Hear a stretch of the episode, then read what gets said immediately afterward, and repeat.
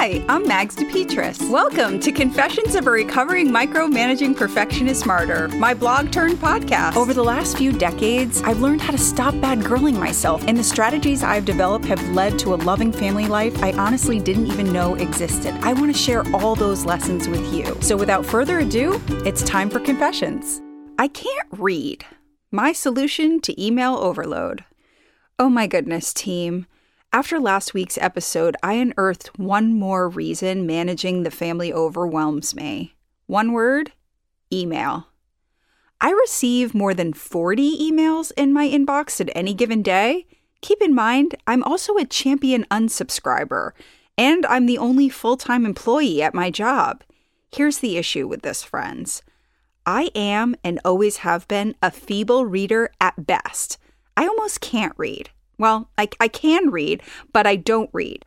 I do read, but I don't read all the emails. 40 emails is so, so, so many words for someone like me to process. G Man, on the other hand, he's a super reader. What takes me 15 minutes to read takes G Man 15 seconds to read. And if you quizzed us both on the information, he would take home the prize every time. Unless, of course, it's a text from me.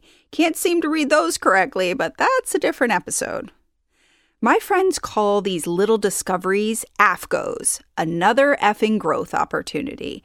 One more thing I have to accept about myself, another thing I can't be perfect at, and another thing I need G's help with.